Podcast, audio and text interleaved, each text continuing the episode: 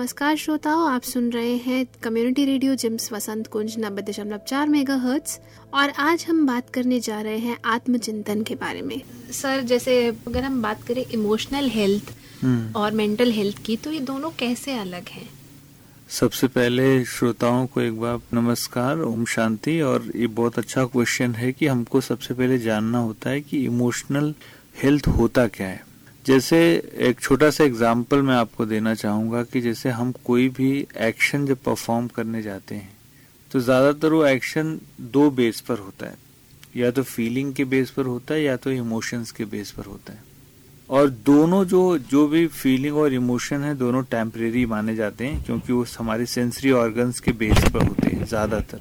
जो हमारे five sensory organs हैं, इनके बेस पर होने का मतलब जो सामने व्यक्ति बैठा हुआ है किसी से मेरा अटैचमेंट है, किसी से बहुत गहरा लगाव है, उसके आधार से हम एक्शन परफॉर्म करते हैं। तो जब भी आप, कभी आप देखेंगे कि जब कोई व्यक्ति एक्शन परफॉर्म करने जाता है तो ज़्यादातर या तो फीलिंग के बेस पर होता है और इमोशन के बेस पर होता दोनों बदल जाते हैं आने वाले समय में। और जो चीज़ बदलने वाले है, वो चीज़ कंप्लीट नहीं हो सकती। जैसे एक एग्जांपल लो कि आज फीलिंग कुछ और है आज दूसरी बात इमोशन कुछ और हो जाते हैं। दो मिनट में हर चीज़ बदलनी शुरू हो जाती है। तो जो मैं एक्शन परफॉर्म करने जा रहा हूँ वो एक्शन राइट नहीं हो सकता क्योंकि उस वो एक्शन कहीं ना कहीं किसी चीज़ से कनेक्टेड है। सो so, इमोशन सबसे पहले हमको समझना होगा कि कोई भी चीज़ फीलिंग का एक सिंपल सा एग्ज़ाम्पल जैसे आप अपने मदर को बहुत प्यार करते हैं तो आप कहते हैं मैं अपनी मम्मी को I love my mother simple सी बात है। आई लव माई मॉम ये फीलिंग है। लेकिन अगर आपकी मदर ने कोई कोई आपने उनसे कोई काम कहा कि मम्मी मुझे ना बाइक चाहिए और मुझे चार दिन में चाहिए तो आपने उसको जाके अपने फ्रेंड्स को भी बता दिया। लेकिन मम्मी ने कहा कि चार दिन में बाइक तुमको नहीं मिल पाएगी या नहीं दिया तो उसी समय आपके अंदर एक जो एनर्जी जनरेट होगी, चाहे वो नेगेटिव इमोशन वाली हो, चाहे उसको कहते हैं इमोशन का मतलब एनर्जी इन अ मोशन जी। कोई एनर्जी जो एक मोशन में आ जाती है उसको हम कहते हैं इमोशन। सिंपल सी बात है। लेकिन उस चीज़ में एक चीज़ का बहुत ध्यान रखना है कि ज़्यादातर इमोशन को नेगेटिव सेंस में लेके लोग बात करते हैं। कहते हैं कि इसके ये बहुत इमोशनल है। सो इमोशनल वर्ड जो है थोड़ा सा कॉम्प्लिकेटेड है लेकिन सिंपल इसको एक, एक बात में समझ लेना है कि जब भी कोई चीज़ हम कर रहे हैं और वो चीज़ मेरे हिसाब से नहीं हो रही है, और उसमें मैं डिस्टर्ब हो रहा हूँ तो उसको कहते हैं इमोशनली वीक या इमोशनली मतलब बहुत ज़्यादा हम कमज़ोर हो जाते हैं छोटी छोटी बातों को लेकर। इसलिए हर माता पिता या कोई भी इस बात से लेकर परेशान होता है कि बच्चे को एक छोटी सी बात कहो। अगर उसको टाइम पर ये चीज़ नहीं मिली तो कहेगा कि मैं चला जाऊँगा, मैं आपके पास नहीं रहूँगा, या मैं कुछ कर लूँगा अपने लिए मैं बाहर चला जाऊँगा। मतलब हर समय हर व्यक्ति एक दूसरे के साथ ऐसे गेम खेल रहा है। का मतलब बात करता है ब्लैकमेल कर रहा है। सो so, इसलिए अगर आपके लिए जो चीज़ अच्छी है मदर आपके लिए वही चीज़ कर रही है कि भाई अभी नहीं मेरे पास पैसे हैं या कुछ और भी रीजंस हो सकते हैं। हम्म। लेकिन उस समय हमने उस समय उनको जो आंसर दिया होता है कि मैंने अपने फ्रेंड्स को भी बता दिया अब मेरा वहाँ पर क्या है वो होगा। आपकी वजह से आपकी वजह से बेइज्जती हो जाएगी। तो इस वजह से हमारा जो हेल्थ है उस पर असर आता है। इसलिए जो इमोशनली स्ट्रांग है सिंपल एक वर्ड को समझ लें energy in a motion positive भी हो सकता है नेगेटिव भी हो सकता है. लेकिन ज़्यादातर most of the time negative emotions ही हमको डिस्टर्ब करते हैं. पॉजिटिव इमोशन में खुशी है हम्म। प्रेम है ये तो बहुत कम आता है लेकिन ज़्यादातर घरों में मेरे हिसाब से जो नहीं होता है उसमें जो कुछ भी इम्बैलेंस होता है इसको हम कहते हैं इमोशनली वीक पर्सनैलिटी सो इसको हम कहते हैं इमोशन बेसिकली तो सर, आपने बहुत अच्छे से एक्सप्लेन किया एनर्जी इन इमोशन इमोशन के बारे में। और अगर हम बात कर रहे हैं इमोशंस की, भावनाओं की फीलिंग्स की तो मैम अगर हम बात करते हैं कि अलग अलग एस्पेक्ट्स में, अगर एक पर्सन के एस्पेक्ट्स देखे जाएँ, बचपन से अगर हम बड़े होने तक, उसके एक यूथ के स्टेज तक आने में देखें तो सबसे पहले हम उसकी बात करते हैं, उसकी एजुकेशन की। फिर आता है जैसे वो टेंथ प्लस हो गया तो उसका एडमिशन या कॉलेज में आया तो उसका एडमिशन फिर उसके बाद उसका करियर हो गया। फिर उसके बाद वो जाने लगते हैं कि उसकी लव लाइफ उसका गर्लफ्रेंड बॉयफ्रेंड या उसकी शादी कुछ भी हो, उसकी एक लव लाइफ अपनी पर्सनल लाइफ जब स्टार्ट होने लगती है तो वो जो आस्पेक्ट्स हैं, ये सारी चीज़ों को वो जोड़ने लगते हैं अपने इमोशंस के साथ। और इमोशंस के साथ इस तरह से वो जोड़ते हैं कि अगर कोई भी चीज़ इनको उसमें से अचीव नहीं होती सपोजिंगली कि उनको एक इस कॉलेज में एडमिशन चाहिए या इस कोर्स में एडमिशन चाहिए, चाहे उन्हीं के अपने मार्क्स कमाए हो या उनका अपना रिज़ल्ट डिजायर्ड जो रिज़ल्ट हो, वो सही ना आया हो, लेकिन उसका जो ब्लेम होगा कि मैं परेशान हूँ क्योंकि मेरा एडमिशन वहाँ नहीं हुआ, या वो अपसेट हो जाएगा, वो ये नहीं सोचेगा कि गलती मेरी थी तो वो उसके लिए जो एक्सटर्नल फैक्टर्स हैं उनको ब्लेम करना शुरू करेगा, अपने आसपास का एनवायरनमेंट खराब करेगा। वो जो एस्पेक्ट्स हैं, वो जो होप्स हैं या जो कनेक्ट वो लगाता है पर्सनली अपने हिसाब से, अपने एक कंफर्ट जोन के हिसाब से, उसके साथ वो कैसे डिसकनेक्ट अपना ला सकता है या वो बैलेंस कैसे ला सकता है? क्योंकि वो बैलेंस जान ही नहीं पा रहा है। अब जब मैं अगर अपनी बात भी करूँ, अगर मुझे लगता है कि हाँ कि आज की डेट में मुझे इस तरह की जॉब मिलनी चाहिए और शायद मैं ट्राई नहीं कर रही हूँ या मैंने इंटरव्यू ही नहीं दिया, लेकिन मैं ये सोच रही हूँ कि मेरी जॉब नहीं है। तो वो जो बैलेंस है वो कैसे लाए? मैं अपसेट होकर घूमूँ तो मेरे लिए आसपास का माहौल भी खराब करने वाली बात होगी। तो वो कैसे माहौल को ठीक रखा जाए और उन आस्पेक्ट से कैसे अपने आप को फेस किया जाए या मैनेज किया जाए? मैनेजमेंट देखिए जो इमोशंस हैं वो हमारे थॉट से जनरेट हुए। आपने जो कुछ भी परसीव किया जी। उससे आपके फीलिंग्स जनरेट हुई और फीलिंग से आपका इमोशन जनरेट हो गया। अब आपने अपनी एक परसेप्शन बनाई हुई है कि मुझे यही चाहिए। जी। लेकिन उसके लिए एफर्ट्स भी करने पड़ेंगे। बिल्कुल। हो सकता है आपने एफर्ट्स किए हों और रिज़ल्ट कम आया है लेकिन अब मैं क्या कर सकता हूँ? तो उस समय वो स्वयं वीक हो रहा है तो उसको खुद को ही पहला है स्टेप मोटिवेशन कि सेल्फ मोटिवेशन यहाँ बहुत ज़रूरी है। जब तक हम सेल्फ को मोटिवेट नहीं करेंगे कोई भी इस स्टेज पे हमें मोटिवेट नहीं कर नहीं सकता। दूसरी चीज़ ये जो आपने एक ब्लेम गेम वाली बात बताई तो ये बहुत कॉमन है। क्योंकि चाइल्डहुड से ही हमको हर चीज़ में ये सिखाया जाता है ये इस कारण से हुआ ये इस कारण से हुआ। तो हम लोग को आदत हो गई है हर बात के लिए दूसरे को ब्लेम करना। हम खुद को कभी देखते ही नहीं है। तो हम हर कारण से यदि मुझे मैं जो परसीव कर रहा हूँ वो मेरी समझ है जी। उसमें दूसरा कहीं कोई रीजन है ही नहीं। तो अब मेरी समझ के अकॉर्डिंग मैं हर चीज़ को ले रहा हूँ इसमें दूसरे की तो कोई गलती नहीं बिल्कुल। तो ये चीज़ हमें बचपन से सिखाई ही नहीं गई। तो जिस बात के साथ मेरी अपब्रिंगिंग हुई है। उसको छोड़ना एकदम से तो इजी नहीं है। हम्म। और कॉलेज है ठीक है अब ये नहीं मिला तो जो मिला है मैं उसमें बेस्ट तो करके दिखा सकता हूँ। तो now I have to develop that self confidence कि मुझे जो मिल रहा है मुझे उसमें बेस्ट करके दिखाना है। तो इस तरीके से ही आप अपनी नेगेटिव इमोशन से बाहर आ सकते हैं। और जैसे कोई कभी कभी होता है कि कोई व्यक्ति कहता है कि वो मुझे बहुत लो समझता है वो सोचता है मुझे कुछ नहीं आता। तो मैं जनरली यही बात कहती हूँ वो समझ रहा है ना पर आप यदि समझते हो कि आप कैपेबल हो आप कुछ ऐसा करके दिखाओ कि सारी बात ही खत्म हो जाए। जी। दूसरे के कहने से तो आप ऐसे नहीं बन गए ना। तो यदि आपको ऐसे कॉलेज में एडमिशन मिला या आपके मार्क्स कम आए फिर भी कई बार बैकडोर एंट्रीज हो जाती हैं। हम्म। ना और आजकल तो एक बहुत अच्छा हो गया है कि आजकल वापस से एक एग्जामिनेशन रख दिया है एडमिशन के लिए। तो I think that would be beneficial for each and every child तो आप उसमें स्कोर करके दिखाइए। मेरे सामने एक ऐसा एग्ज़ाम्पल है कि एक बहुत ही ब्रिलियंट स्टूडेंट गोल्ड मेडलिस्ट थे इंजीनियरिंग में और जब उन्होंने आईएएस के लिए प्रिपेयर किया प्रीलिम्स में भी टॉप किया। जी। और उनका जब फाइनल का रिज़ल्ट आ रहा था रिज़ल्ट आने के एक दिन पहले ही met with in severe accident मतलब बहुत ही सीवियर एक्सीडेंट हुआ और उनको स्पाइन का प्रॉब्लम आ गया। He was bedridden for six months और नेक्स्ट डे रिज़ल्ट आया ही वॉज़ सेलेक्टेड वो क्लियर कर चुका था, लेकिन he was not in a situation to join the I और एक व्यक्ति जिसने इंजीनियरिंग भी प्राइवेट से की थी बिकॉज़ वो क्वालिफाई नहीं कर पाया था जी अपना। उसका आईएएस में सिलेक्शन हुआ और वो गवर्नमेंट जॉब में लग गया।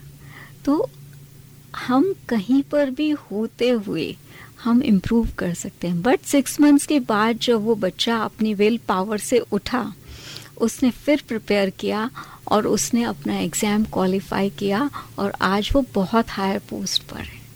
तो समय जो है वो हमेशा एक जैसा नहीं होता। जैसे अनुज भाई ने बताया कि इमोशंस और फीलिंग्स टेम्प्ररी हैं। तो हम जो उस समय की परिस्थिति आई है उसके अकॉर्डिंग अपने सेल्फ स्टीम को लूज ना होने दें। मैम, इसमें एक जो बड़ा फैक्टर मुझे समझ में आता है या मुझे लगता है कि होता होगा कि वो होता है फीडबैक का।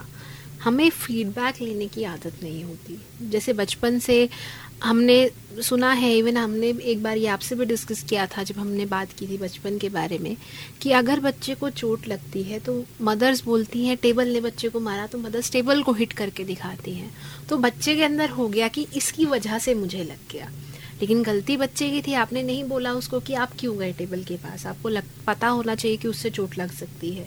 अगर हम इनिशियल उसके दिमाग में ये डाल दें तो वो शायद वो गलती करेगा ही नहीं जो वो कर रहा है। लेकिन यहाँ क्या हो गया कि हमारी जो बेस है उसी से सेट हो गया कि वो रिस्पॉन्सिबल है जो थिंग है। लेकिन मैं खुद रिस्पॉन्सिबल नहीं हूँ मेरी एक्शंस के लिए। तो वो जो फीडबैक है पॉजिटिव वे में हम लेना ही नहीं जानते। अगर हमारी मदर ने भी बोल दिया हमें सपोजिंगली कि हमारा एग्ज़ाम में रिज़ल्ट अच्छा नहीं आया या हमने क्वालिफाई नहीं किया किसी पर्टिकुलर चीज़ के लिए तो अगर मदर ने बोल दिया, तुम मेहनत नहीं करोगे तो यही होगा। पहले सोचना था, अब जो है उसमें करो। तो हम ये नहीं सुनते कि उन्होंने ये भी बोला, अब जो है उसमें कोशिश करो। हम ये ज़रूर सुन लेते हैं कि तुम मेहनत नहीं कर रहे थे इसलिए। अब वो, हम उसको जस्टिफाई करने लगते हैं कि हमने मेहनत की थी, आपको कैसे पता? तो वो जो फीडबैक है, उसको पॉजिटिव वे में लेना। या जो फीडबैक हम दे रहे हैं बींग अ मदर अगर मैं फीडबैक दे रही हूँ, उसको इस तरह से देना कि वो बच्चा पॉजिटिवली ले बिकॉज़ कोई भी मदर ये तो नहीं चाहेगी कि बच्चे का कॉन्फिडेंस खराब हो या कॉन्फिडेंस खत्म हो या उसकी सेल्फ एस्टीम डाउन जाए। कोई भी मदर ये तो नहीं चाहती है कि बच्चे की सेल्फ एस्टीम डाउन जाए, लेकिन उसका रिज़ल्ट नहीं आने से ड्यू टू अटैचमेंट उस मदर की जो इमोशंस और फीलिंग्स और जो एक्सपेक्टेशन थी अपने बच्चे से वो मीट नहीं होने के कारण वो उसके इमोशंस भी नेगेटिव हो जाते हैं उस मोमेंट पे कि मेरा बच्चा क्यों नहीं आगे गया। तो वहाँ पर वो जो इमोशन था कि अच्छा मेरे बच्चे के मार्क्स कम आए तो वो मदर खुद लो फील करने लगती है और वो बच्चे को बोलती है थोड़ा मेहनत और कर लेते तो और अच्छे मार्क्स आ जाते। जी। You know? तो वहाँ पर वो चाह कर भी उसको नेगेटिविटी में ले जाती है। तो वो बच्चे को कहीं से भी मेंटल सपोर्ट नहीं मिलता है कि कोई ये अप्रिसिएशन दे दे कि जो आए बहुत अच्छा आगे और मेहनत करना। आगे आप क्या कर सकते हो वो देखना। वो कोई नहीं कहता। जब वो बात कहना शुरू कर देंगे तो सब ठीक हो जाएगा। जी, बिल्कुल। अनुज जी मेरा सवाल आपसे यहाँ पे ये है कि हम एक बचपन से चीज़ों को फेस करते आए एक इंडियन सोसाइटी में कल्चर है कि अगर मेरा बच्चा कर रहा है जो वो तो ठीक है लेकिन जो सामने वाले का बच्चा कर रहा है मैं उससे ज़रूर अपने बच्चे को कंपेयर करूँगी ये जो कंपैरिजन है हम्म। उसकी वजह से उसकी वजह से जो इमोशनल ट्रॉमा है या जो इमोशनल जो हमारा थॉट का डिसबैलेंस है वो किस तरह से हम सर्वाइवल की तरफ़ लेकर जा सकते हैं? बिकॉज़ यहाँ पे जब तक हम सर्वाइव करना नहीं सीखेंगे तो मैं तो ये कह ही नहीं सकती कि हम वेलबींग की हम्म, तरफ़ जा रहे हैं। बिकॉज़ सर्वाइवल ही नहीं है। हम्म। तो वो सर्वाइवल की तरफ़ हम कैसे जा सकते हैं? ये, ये भी क्वेश्चन बहुत अच्छा। कंपैरिजन से दो चीज़ें आती हैं। पहला तो आता है अगर आप अपने आप को बड़ा फील करते हैं तो ईगो आ जाएगा। अगर आप छोटा फील करते हैं तो आपको जेलसी आ जाएगी। जी। अब ये दोनों इमोशंस हैं। अगेन दोनों नेगेटिव इमोशंस हैं। और दोनों हमको डिस्टर्ब करेंगे। हम्म। क्योंकि जो कंपैरिजन हम जिससे कर रहे हैं ना जिससे भी हम करते हैं चाहे वो पड़ोसी हो चाहे कोई भी हो तो ज़्यादातर आजकल पहले भी हम लोगों ने बात की है कि सारे बच्चे आउटकम के बेस पर बात करते हैं। वैसे मदर भी आउटकम के बेस पर ही बात कर रही है कि भाई उसका बेटा आज इंजीनियरिंग करके एम एमबीए करके इतना पैसा मैंने कमा एक और सॉरी मैं आपको बीच में रोक रही हूँ। मैंने एक और इसमें ना एक मदर्स का रिज़ल्ट पूछने का तरीका भी देखा है। हाँ, हाँ. कि अगर दो बच्चे हैं दोनों में से खुशी के कितने मार्क्स आए? हाँ वही। या बच्चा भी पहले ये बताएगा मम्मा मेरे तो इतने आए लेकिन आज खुशी के भी इतने आए। उसके भी कम आए वो भी फेल हो। गई। या वो भी उसके भी इतने आए उसके पर मेरे से मेरे बराबर आए आए या उसका मेरे से एक मार्क कम है या एक मार्क ज़्यादा है ज़्यादा हम्म। डिफरेंस नहीं है। तो बताने का तरीका भी ऐसा हो गया है कि बच्चा भी कंपैरेटिव तरीके से ही बताता बात करता हैं। आपको मैं इसका एक लाइव एग्जांपल देता हूँ। बहुत अच्छी बात आपने पूछी और ये होता है घरों में और बच्चे इससे बहुत डिप्रेस भी हो रहे हैं। अगर कोई साथ में जैसे किसी घर में कोई रिज़ल्ट आया था तो वो हमारे यहाँ आए और उन्होंने कहा कि आपको पता है मेरे बेटे का इतना आया मतलब इसमें। जी। सो so, वो बात वो मेरे से भी कह सकते थे लेकिन उन्होंने मदर फादर और सबके साथ बीच में बोला कि हमारे बेटे का तो इतना आया आपका कितना आया? हम्म। तो खैर, क्योंकि सभी उसी बैकग्राउंड से हैं, सभी वैसा ही सोचते हैं तो उनके मन में मेरा रिज़ल्ट जो है वो नहीं सुनना है। वो सिर्फ़ उस बच्चे का लेके कि देखो, उसका इतना अच्छा रिज़ल्ट आया तो ज़रूर तुमसे अच्छी पढ़ाई की होगी। सो ये बहुत बड़ा एक ड्रॉबैक है हमारी सोसाइटी में, जो हमको बहुत जल्दी चेंज करने की आवश्यकता है। क्योंकि कई बार क्या होता है, जो हमको बताया जा रहा है ना, वो ज़रूरी नहीं कि सही हो। क्योंकि कोई रिज़ल्ट तो किसी के सामने नहीं आया ना। ये तो चलो हम लोग स्पिरिचुअल बन गए तो हमको अब समझ में आने लग गया कि जो चीज़ें हमारे सामने रखी जाती हैं वो ज़्यादातर एग्जाजरेट करके रखी जाती हैं उसको बढ़ा चढ़ा के हमको पेश किया जाता है। तो हम सबको भी कोशिश करनी है कि जो कोई घर में चाहे किसी के साथ कितना भी कंपैरिजन करे तो मुझे अपने आप को कंपैरिजन और में ले नहीं आना है। साथ मतलब जो भी बच्चा है या जो मदर है खासकर मदर क्योंकि जो फैमिली है बच्चा तो अभी छोटा ही है उसको जो। देंगे वो बच्चा वही रिसीव करेगा। लेकिन कोशिश करके हमको उस कंपैरिजन से बाहर निकालने के लिए मदर्स को इंकरेज करना है कि आप सभी किसी के बच्चे का रिज़ल्ट देके अपने अपने बच्चे पर शक मत करो या अपने बच्चे को डिमोरलाइज नहीं करो नीचे नहीं गिराओ। क्योंकि वो भी बच्चा क्या होगा कुछ दिन बाद आपको हो सकता है एड ऑन करके रिज़ल्ट बताने लग जाए या कुछ चीज़ें ऐसी झूठ बोलने लग जाए क्योंकि बच्चे यहीं से शुरू करते हैं सारी चीज़ें। जब उनको सारी चीज़ें सपोर्ट में नहीं मिलती माता पिता से तो हर चीज़ को जोड़ के बताते हैं। वो भी एग्जाजरेट करने लग जाते हैं कि नहीं मदर मम्मी मेरा ऐसा है वो और हमेशा कंपैरिजन करके वो भी बात करेगा। तो जो कंपैरिजन है एक बहुत बड़ा एक तरह से जहर है हमारे लिए हम्म। इस सोसाइटी के लिए। जो हमारे सारे जो क्वालिटीज है ना उसको नीचे ले आता है। क्योंकि आप अपने से देखोगे अगर किसी ने मेरे से कंपैरिजन किया तो मेरे से नीचे ही रहेगा वो। जी। लेकिन अगर वो सिर्फ़ अपने से कंपटीशन और कंपैरिजन करे तो शायद वो सबसे ऊपर जाएगा। तो हमको किसी ह्यूमन बीइंग के साथ कंपैरिजन करना ही नहीं है। क्योंकि हमारा आइडियल सिचुएशन तो वो नहीं कि वो व्यक्ति है जिसके साथ मेरा मार्किंग का कंपैरिजन हो जाए तो मैं सबसे अच्छा हो जाऊँगा। तो मुझे अपने आप को एक एक लेवल सेट करना है और there is no need to मतलब हमको किसी से कंपैरिजन करके अपने आप को एंड रिज़ल्ट तक नहीं ले जाना है। बस वहाँ से हमको बढ़ने का एक रास्ता निकालना है कि आगे से मैं अच्छा करूँगा। सो कंपैरिजन so, से दो चीज़ें अंदर आती इसको हमको बहुत ध्यान रखना है। एक तो बहुत ज़्यादा ईगो आता है अगर ज़्यादा होता चला गया तो। और ऐसे बहुत सारे लोगों को हमने देखा है जो जेलसी में खासकर जब वो लो फील करते हैं ना तो जेलसी के कारण उनका हर दिन वो नीचे गिरते गए हैं बच्चे।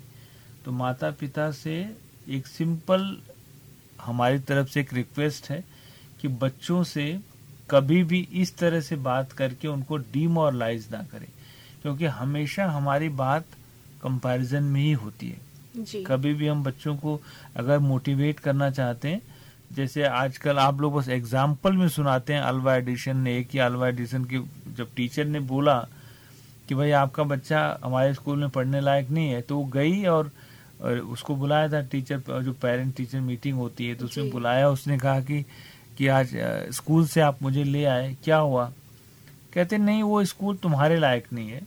अब उसको बस पढ़ने के लिए बोला और कहते ये एवरेज चाइल्ड है ये कुछ नहीं कर सकता। लास्ट में जब वो बन जाता है एक्सपेरिमेंट करके इतना बड़ा जो बल्ब का आविष्कार किया उसने तब उसने ढूंढा तो उसमें उसने लिखा था कि ये तुम बहुत स्पेशल बच्चे हो तुम्हारा मतलब वो जो चीज़ें वहाँ बोली गई थी स्कूल में उसके अगेंस्ट माता ने लिखा था उसकी।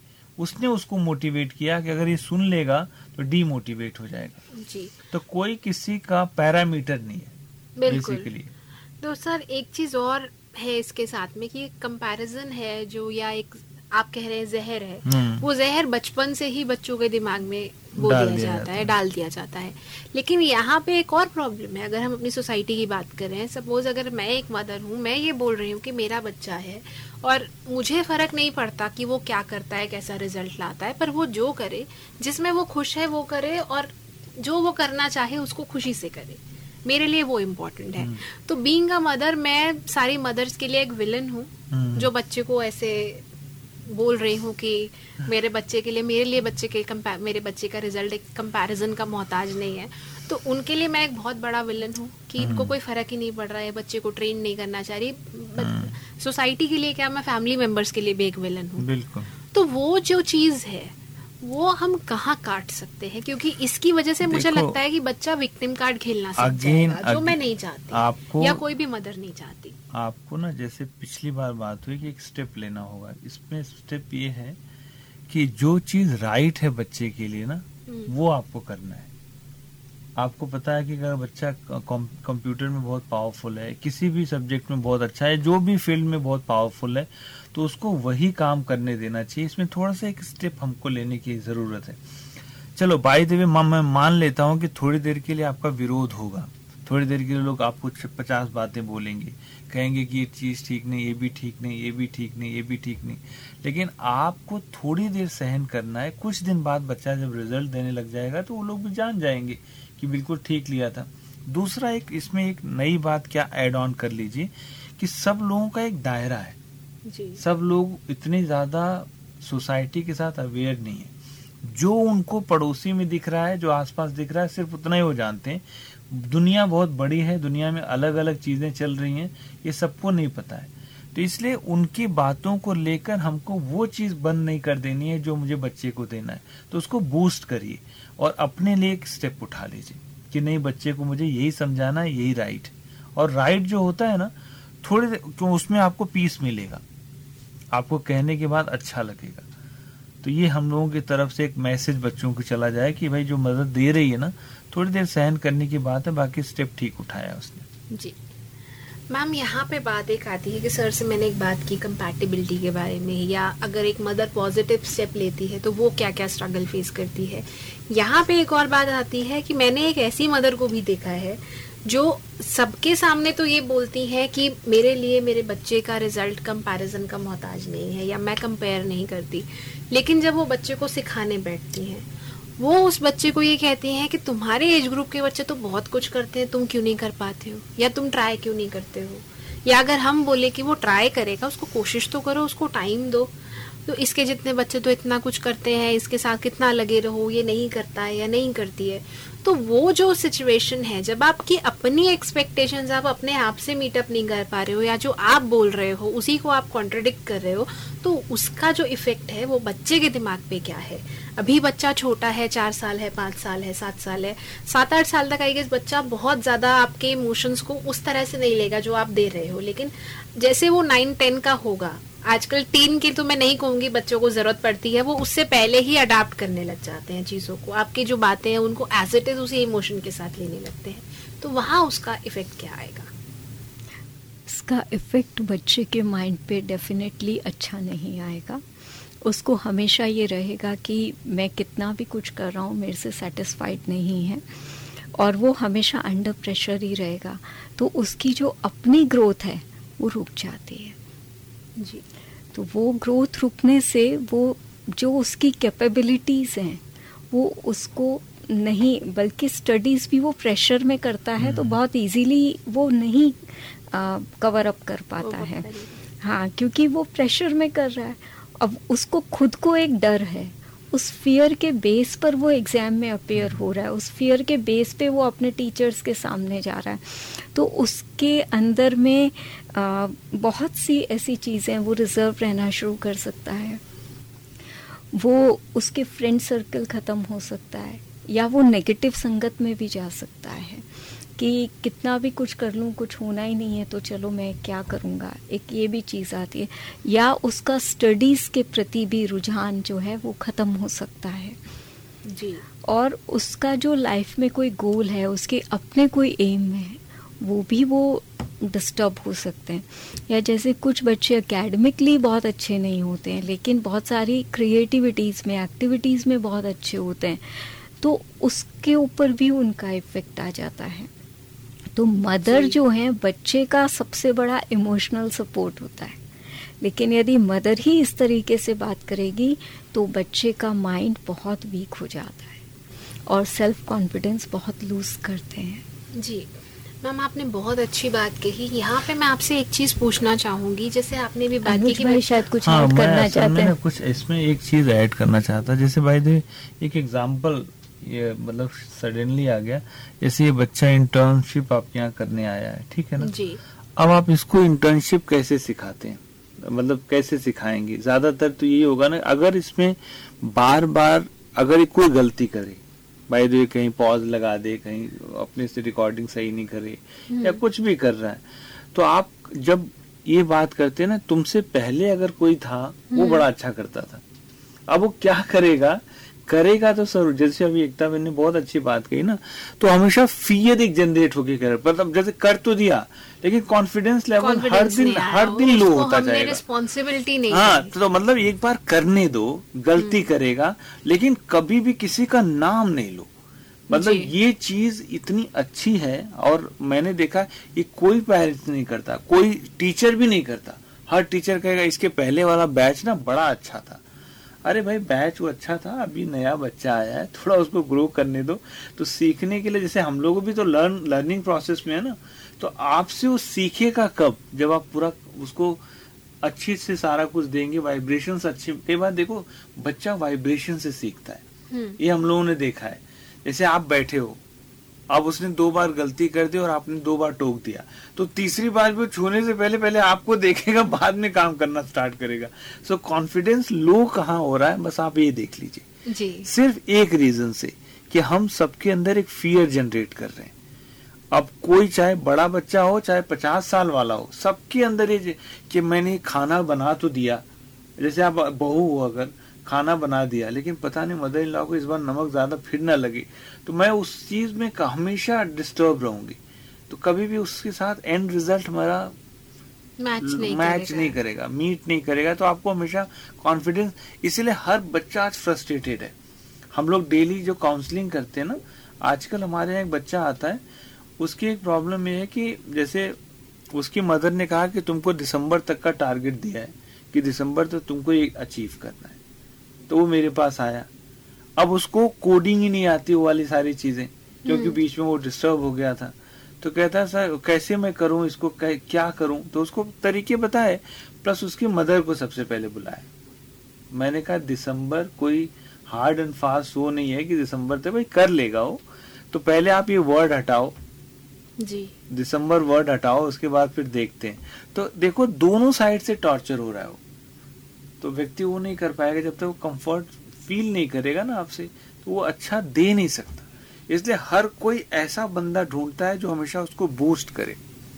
जी क्योंकि यहाँ एक चीज़ और है कि उस बच्चे की अपनी भी खुद से एक एक्सपेक्टेशन होती हाँ, है। जो दोनों तरफ़ से टॉर्चर की बात की ना तो वो अपनी एक्सपेक्टेशन को भी मीट नहीं कर पा रहा है और दूसरों की भी नहीं कर पा रहा है। जी। मैम जैसे हमने बात की एक्सपेक्टेशंस की या कंपैटिबिलिटी की, इससे पहले हमने बात की कि वो गलत संगत में जा सकता है या वो ऐसे एलिमेंट्स को ले सकता है जो हम नहीं चाहते कि जिसमें वो पढ़े। तो जो एक वे आउट ढूंढना, बच्चा ढूंढता है, बच्चा या कोई भी एज ग्रुप का इंसान हो, वो उस चीज़ से बचने का एक तरीका, एक रास्ता ढूँढने की कोशिश करता है। अब वो रास्ता या तो गलत होगा, या वो अब सही होगा। अब सही तो ऑब्वियसली बात है कि जब आप उस स्टेट में ही नहीं है तो 90 परसेंट नहीं होगा। 10 परसेंट भी मैं बहुत ज़्यादा कह रही हूँ। चलो, मैं अगर 10 परसेंट भी कह रही हूँ कि वो सही होगा तो कितना सही उसके हिसाब से है? क्योंकि वो उतना मेच्योर तो नहीं है जिस स्टेट ऑफ़ माइंड में वो है कि वो सही डिसीज़न ले सके। अगर वो अपनी तरफ़ से भी सही लेने की कोशिश कर रहा है तो वो सही कितना सही है? जैसे गलत में गया तो वो ड्रग एडिक्शन में चला गया या एल्कोहल अब्यूज में चला गया या स्मोकिंग में चला चला गया या ऐसे आ, लोगों के साथ मिल गया जो गलत काम करते हैं जो नहीं करना चाहिए। या फिर सही के तरफ़ अगर हम लेके जाएँ, सही हो गया कि वो अपने टारगेट्स को कंप्लीट करने के लिए थोड़ी एक्स्ट्रा मेहनत करे। वो भी नहीं कर रहा है तो वो स्पिरिचुअलिटी की तरफ़ बढ़ने लगा, या वो मंदिर जाने लगा, मूर्ति पूजा में घुस गया, या पूजा पाठ में ज़्यादा घुस गया। तो हम जब ये देखते हैं तो दोनों सिचुएशंस में बैलेंस कहीं नहीं नज़र आता। गलत है तो बहुत ज़्यादा गलत है, उसमें बहुत डूबे हुए हैं। सही है तो वो उसको सही आप इसलिए नहीं कह सकते कि वो 24 घंटे में से 12 घंटे वही दे रहा है। उसमें भी उसका कोई रिज़ल्ट नहीं है। या तो आपको उसकी नॉलेज भी हो उसकी भी नॉलेज नहीं है तो वो एक तरह से लगने लगता है कि वो एक टाइम पास करने जा रहा है टाइम किल करने जा रहा है। तो वो एक राइट और रॉन्ग में जो डिफरेंस है वो किस तरह से आप खुद से एनालाइज कर सके?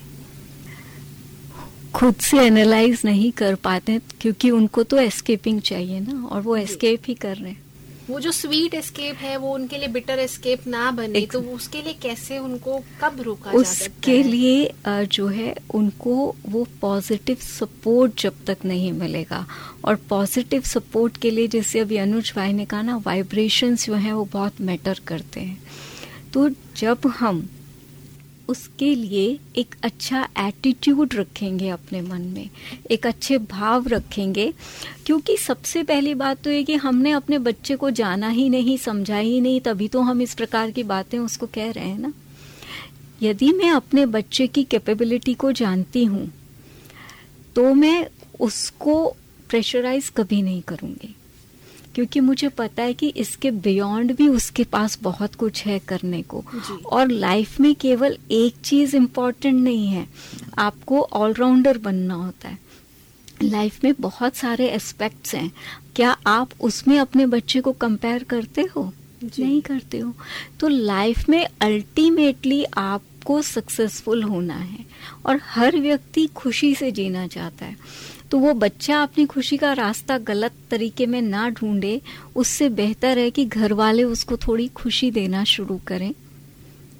और खुशी कभी भी आ, मतलब घर में भी तो इम्बैलेंसमेंट है ना या तो बिल्कुल ही उसके ऊपर हिटलरशिप है या बहुत ही लाड़ प्यार में बिगड़ा हुआ है। दोनों ही ऑप्शंस है ना उसका भी तो, वहाँ भी तो बैलेंस नहीं आ रहा ना। तो उसके लिए कहते हैं कि मदर सिर्फ़ टीचर ही बनी रहे तो बच्चा कभी नहीं सीखेगा। मदर को मदर भी बनना पड़ेगा। हम्म। तो मदर भी बने और टीचर भी बने दोनों मिलकर जब चलेगी तो वो अपने बच्चे को एक सही राह पे ला सकती है। शिक्षा और स्नेह दोनों चीज़ें। साथ में हम चाहते हैं ना बस शिक्षा देते रहते हैं सबको नॉर्मल बता देते हैं कि आपको ये करना चाहिए। जिसको पहले भी कहा था कि शेयरिंग के साथ हमें केयरिंग भी चाहिए। हम शेयर तो कर रहे हैं मतलब जो भी हम कंपेयर कर रहे हैं वो क्या है? शेयरिंग ही तो है।, है। लेकिन हम अपने बच्चे की केयर नहीं कर रहे। हम ये नहीं समझ रहे कि उसको कहाँ डिफिकल्टी आ रही है। जी। वो हमने समझ के उसका सोल्यूशन निकालने की कोशिश नहीं कर रहे। तो वो बच्चे को यदि आपको एस्केपिज्म से इन सारी नेगेटिविटी से बचाना है तो सबसे पहले खुद को चेंज करना पड़ेगा। खुद का एटीट्यूड उसके लिए चेंज करना पड़ेगा। जी बिल्कुल। तो आप दोनों ने बहुत अच्छी बातें आज हमें बताई हैं और आपने हमें बताया है कि हमारा जो एक लाइन इसमें और जोड़ देता हूँ मैं। ये जैसे आपने ना अभी इसके पहले जो सारी बातें बोली है ना बच्चों के लिए और जो भी तो मैं इसको एक अगर इसको समअप किया जाए तो इसको ऐसे भी कर सकते हैं कि जैसे हम सभी एक मटेरियलिस्टिक वर्ल्ड की बात कर रहे हैं।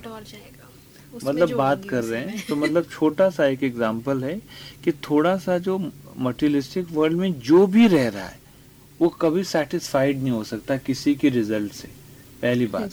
इसलिए सबसे पहले सबको स्पिरिचुअल बनना बहुत ज़रूरी है तब जाके वो मटेरियलिस्टिक वर्ल्ड को अंडरस्टैंड कर पाएगा। बिल्कुल। बस ये चीज़ समझ में है कि आप पहले स्पिरिचुअल बने फिर आप मटेरियलिस्टिक वर्ल्ड को हैंडल कर पाएँगे और समझ पाएँगे। समझने से पहले वो हैंडल करना हाँ, सीखना हाँ, पड़ेगा। हैंडल हैंडल करते करते समझना पड़ेगा क्योंकि वो तो, जब तक कोशिश ही नहीं करेंगे हैंडल करने की वो समझ नहीं पाएँगे। नहीं। तो हर कोई बस वो वाली बात कह रहा है जो घरों में चल रहा है जो बच्चों के ऊपर डिप्रेशन और टेंशन का जो प्रेशर है सिर्फ़ यही कारण है कि सब लोग जो बाहर की सक्सेस को सक्सेस मानते हैं। टेंशन है आदमी को एंजाइटी है डिस्टरबेंस है वो उसके लिए मैटर नहीं करता कि तुम चाहे एक स्कूल्स में सिखाते तुमको टेंशन नहीं कल एग्ज़ाम है। हम्म। तो मैं कहता हूँ शांति से जाएगा तो एग्ज़ाम अच्छा देगा भाई। टेंशन में थोड़ी एग्ज़ाम देते। तो उल्टा। पुल्टा हर जगह सब सिखा रहे हैं तो इसलिए प्रॉब्लम हो रही है। जी बिल्कुल। आपकी बात बिल्कुल सही है और आप दोनों ने जो चीज़ें हमें बताई हैं हम आशा करते हैं कि हमारे श्रोताओं को उनसे फ़ायदा मिलेगा और वो समझ पाएँगे। लेकिन आज हमने जो जाना है वो हमने जाना है कि हमारी जो इमोशनल वेल बीइंग है वो कहीं ना कहीं हमारी परवरिश का बहुत अहम हिस्सा रहता है। हमारे आसपास के हमारे घर के एटमॉस्फेयर का बहुत बड़ा हिस्सा रहता है। उसका बहुत बड़ा योगदान रहता है। लेकिन इसी भाग में, इसी श्रृंखला में इसका अंत नहीं होगा। अगले भाग में हम जानेंगे कि इससे बड़ी जुड़ी, अभी तो हमने जाना था कि इसकी प्रॉब्लम्स क्या है। अगले भाग में हम जानेंगे कि इसके सॉल्यूशंस क्या हैं, इसके बैलेंसिंग इक्वेशंस क्या हैं। लेकिन इससे पहले कि जो हमने इनके राय से जाना वो हमने जाना कि आज की डेट में आपके लिए jack of all master of none का ज़माना नहीं है। Jack of all master of at least one का ज़माना है। तो आपको सीखने में मास्टरी करना है एक चीज़ में, लेकिन सीखना है सब कुछ। आपको अपने हर टैलेंट को, अपने हर साइड को एक्सप्लोर करना है। आशा करते हैं कि आप वो जारी रखेंगे और जुड़े रहेंगे community radio JIMS Vasant Kunj 90.4 megahertz के साथ।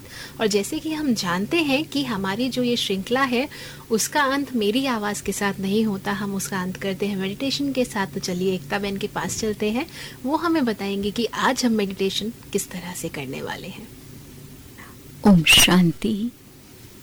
आज हम सभी जो श्रृंखला चली है, उसके आधार से अपने इमोशंस को चेक कर लें कि कहीं हमारे भी तो ऐसी कोई एक्सपेक्टेशंस या हम भी कोई कंपैरिजन तो नहीं करते हैं अपने फैमिली मेंबर्स का किसी के साथ? और उस कंपैरिजन और एक्सपेक्टेशंस के बेस पर हम उन्हें यदि तोलते हैं तो हमारे मन में उनके प्रति नाराज़गी इरिटेशन कुछ गुस्सा, ये सब भाव उत्पन्न होते हैं। तो अपने आप से एक बार ये पूछें, या आपको भी कोई कंपेयर करता है तो आपको कैसा लगता है? या आप जब दूसरे की एक्सपेक्टेशंस को पूरा नहीं कर पाते तो आपके इमोशंस कैसे होते हैं? इसे चेक करें और चेक करके चेंज करें। कि मैं एक लवफुल बींग हूँ। मुझे सबको सुख और लव देना है और मुझे लेना भी यही है। तो आज से मैं जो भी बात कहूँ, बहुत स्नेह से और दूसरे को मोटिवेट करने वाली बात कहूँ। ये अपने आप से प्रॉमिस करना है। और कोई भी बात यदि मुझे शिक्षा के तौर पे कही जा रही है तो मुझे एक्सेप्ट करना है। मेरी इमोशनल वेलनेस से ही मेरी फैमिली की वेलनेस है। अपने आप को देखें कि आप, आपके परिवार के सभी मेंबर्स के साथ में बहुत खुश हैं। संतुष्ट हैं आप सभी से। सभी बहुत अच्छे हैं और सभी अपना अपना कार्य बहुत अच्छे से निभा रहे हैं। और आपका सारा परिवार आपको दुआएँ दे रहा है। वो भी आपसे बहुत संतुष्ट हैं। ऐसा आप महसूस करें। ओम शांति।